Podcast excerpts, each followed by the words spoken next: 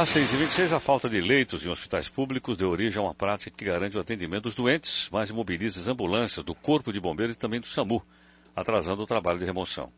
Para não recusar pacientes, médicos de emergências do Rio retêm as macas usadas no transporte ferido. Com isso, as ambulâncias aguardam a liberação das macas ou retornam sem elas para a base, o que prejudica um serviço que, por definição, corre aqui contra o tempo. Para preservar aqui os profissionais ouvidos pela CBN, seus nomes foram omitidos e suas vozes distorcidas. Acompanhe aqui a reportagem de Júlio Lubianco e Maíra Menezes. Terça-feira, 22 de julho. Uma ambulância do SAMU, Serviço de Atendimento Médico de Urgência, socorre um paciente com um ataque hipertensivo e suspeita de acidente vascular cerebral.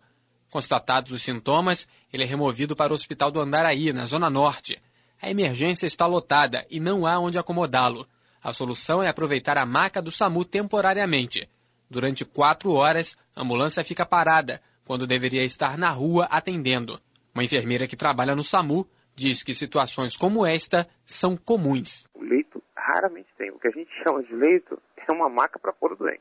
Porque, na realidade, as emergências nunca têm vaga, porque o número de vagas na emergência é muito restrito. No Getúlio Vargas, por exemplo, as salas, as vagas, que seriam os leitos, são 15 e você nunca tem menos de 30. Então nunca tem vaga. Quinta-feira, 24 de julho. Um paciente politraumatizado foi levado por uma ambulância dos bombeiros para um hospital da Zona Norte. Ele havia sofrido múltiplas fraturas nas 2 pernas. Depois de ser avaliado, o homem permaneceu na maca do Corpo de Bombeiros por 4 horas.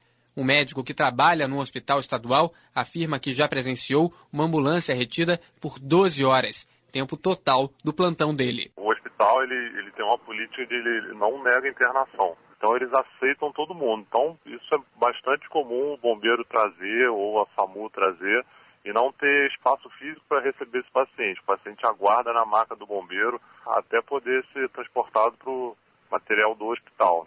Às vezes dura bastante, isso acontece de canseira até 12 horas. Na cidade do Rio de Janeiro, os médicos e enfermeiros que trabalham nas ambulâncias sabem que em determinados hospitais é certo ficar com a maca retida. Na Baixada Fluminense, a situação não é muito diferente. Um médico que trabalha no SAMU afirma que mobiliza a equipe da ambulância para agilizar a liberação das macas na região. Como a gente tem que liberar a maca para passar para outra ocorrência, caso haja necessidade, né, a preocupação tua já é chegar o teu auxiliar técnico, seja ele o técnico de enfermagem ou até mesmo quando o motorista já estacionou a ambulância. A gente agita os dois, mobiliza os dois para ir procurando uma maca ou a cadeira de roda, enquanto eu, o médico, vou tentando passar o caso por o profissional que vai receber. A Secretaria Estadual de Saúde do Rio reconheceu que a retenção de macas prejudica o atendimento.